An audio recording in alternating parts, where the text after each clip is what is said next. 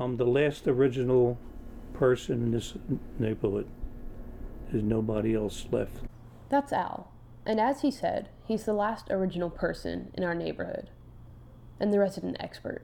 Ask him what any store was 20, 30 years ago, and he tells you exactly what it was and about the nice lady who ran it. Today, he owns a mail and parcel service that has been at the end of my block as long as I've lived. This episode is recorded in that very store and includes all the sounds you'd hear on a regular day there. First of all, I was born here in that house. And uh, I left here when I was 23 to get married. And uh, through marriage and raised a family, we lived in South Philadelphia for a while. And uh, I was in an apartment at 8th and Dickinson. And then we moved to 22nd and uh, McKean, and the area started to get distressed, and uh, we moved up to the northeast and uh, stayed up there for 32 years. That's where we were raised. And in 1988, my wife died. And I stayed a couple more years, sold it, and then came down here. So that's a short way. The longer way, however, is really interesting too. Back in those times, many people didn't have huge aspirations. A simple, stable life was enough. Not really. I didn't have any aspirations of what I wanted to be, to be honest with you. So it's not like uh, uh, my sons. Back then, uh, it's just if you, you got a job and uh, you made a living, it was enough. Because of that, when Al was younger, he started working in his father's chicken shop and had most of his interaction with the rest of the neighborhood there. Most of our trade was with uh, black people and the Jewish trade, not too much with the Italians. The business had gotten so good that they bought this, they had an empty lot where this store is now, and they brought the live chicken store here. Then they had like a small supermarket where the live chickens used to be. And uh, after the supermarkets came into prominence, it killed all the small stores that, you know, the fruit stores, the meat markets, chicken stores. And uh, that was the end, and business, they couldn't afford, you know, to stay in business anymore. Despite his father's business coming on unfortunate times, Al and his brother later became businessmen themselves and started their own mail service. Saw these mailboxes for sale, and uh, he thought it was a good idea. Hello. Hey, Scott. This was in 19, You know what? I'll- well, it was in 86. It was ready to be You know, I need open, to go to the market. but my wife developed cancer, couple days from and then Yeah, yeah. as time progressed, she became worse. And eight, in 1988, she passed away. And then we opened up the store for business. And then I stayed in here, Before people. and the only thing we started a business with was the mailboxes and the services for UPS and FedEx. And then as time progressed, and in fact, my mother was the one that lent us the money to buy the mailboxes. People thought we were crazy. They said, "You never make it in this in the area." Yet, make it they did. And as I said, they've been here since I've been alive. Part of that is because of the closeness Al fosters between the customers and himself. We, we always say this is not a chrome and glass business. It's not like you, you're going into a, store and, and just buying something in a candy store and leave. It's more to it than that. So that's that's gratifying to me. That closeness and trust isn't just on Al's side, though.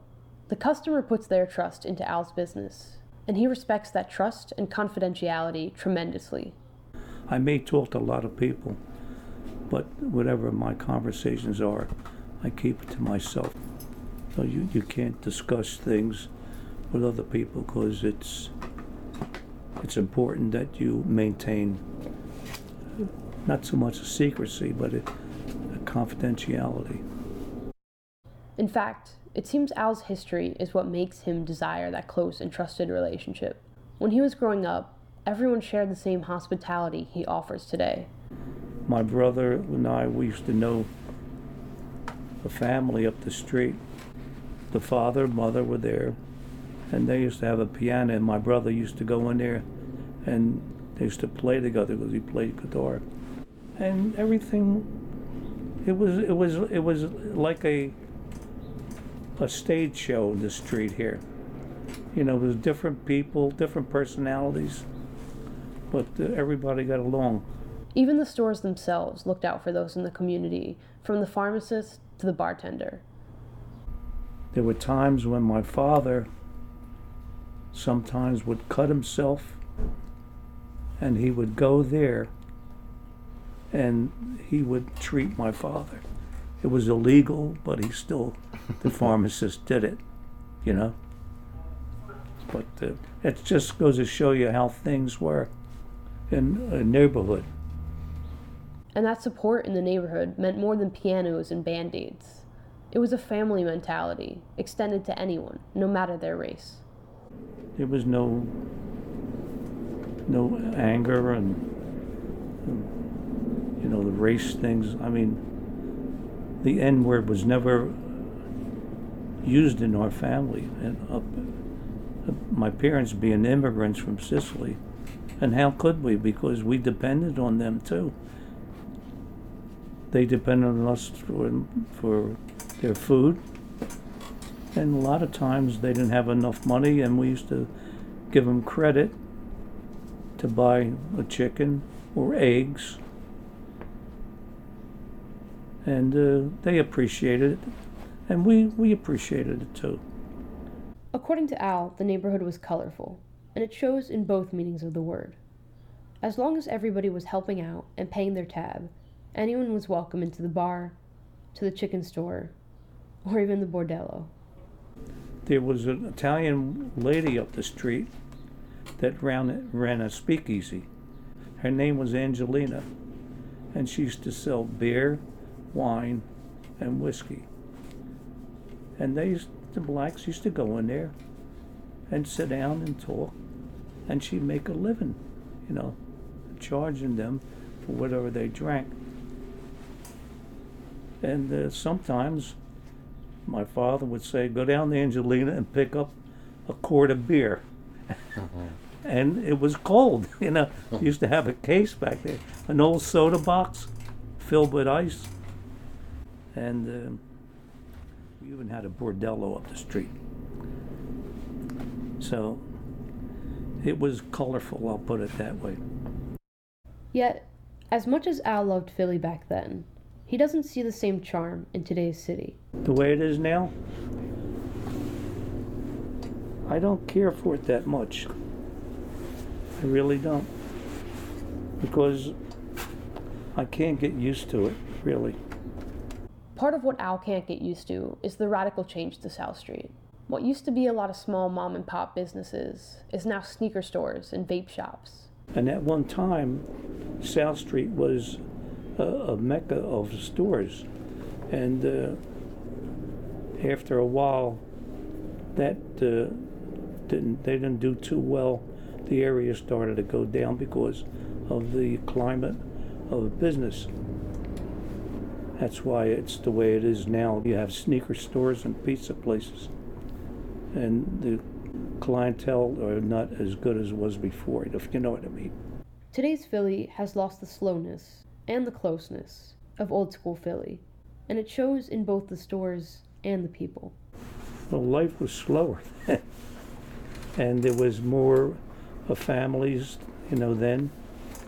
Whereas today it's mostly apartments, and there's not too many uh, families. Al's still trying to keep the old school style going, though. And even though not as many people will talk the same way as before, he'll always be there if they want to. In fact, One of Al's favorite things to do is to just sit outside, watch the world go by, and talk to people. And he thinks if more people did this, Philly just might be a little bit closer to the one he grew up in. Well, I'll tell you, if they would in the summertime, if it's one person or two people, get two chairs and sit outside in front of your house. And they'll be amazed how people passing by will engage you. Summertime, I'll sit outside and people will stop and say hello and talk or will say hello just passing by. It's it's it's amazing. But they're missing out on that. They're they're in a hurry. And and uh, they're they're missing humanity. And that's that, that's that's my suggestion. It's small, but it means a lot. Al may think he just rents a mailbox, but in truth, he offers a portal back to the old days and a possibility of making the next ones more kind. In fact, despite all of his gripes with present day Philly, Al said he would never leave it. And if his final day here were to come, he had the perfect plan to enjoy every last minute. Sit outside and uh, and engage. It'll be my last time, and the most gratifying.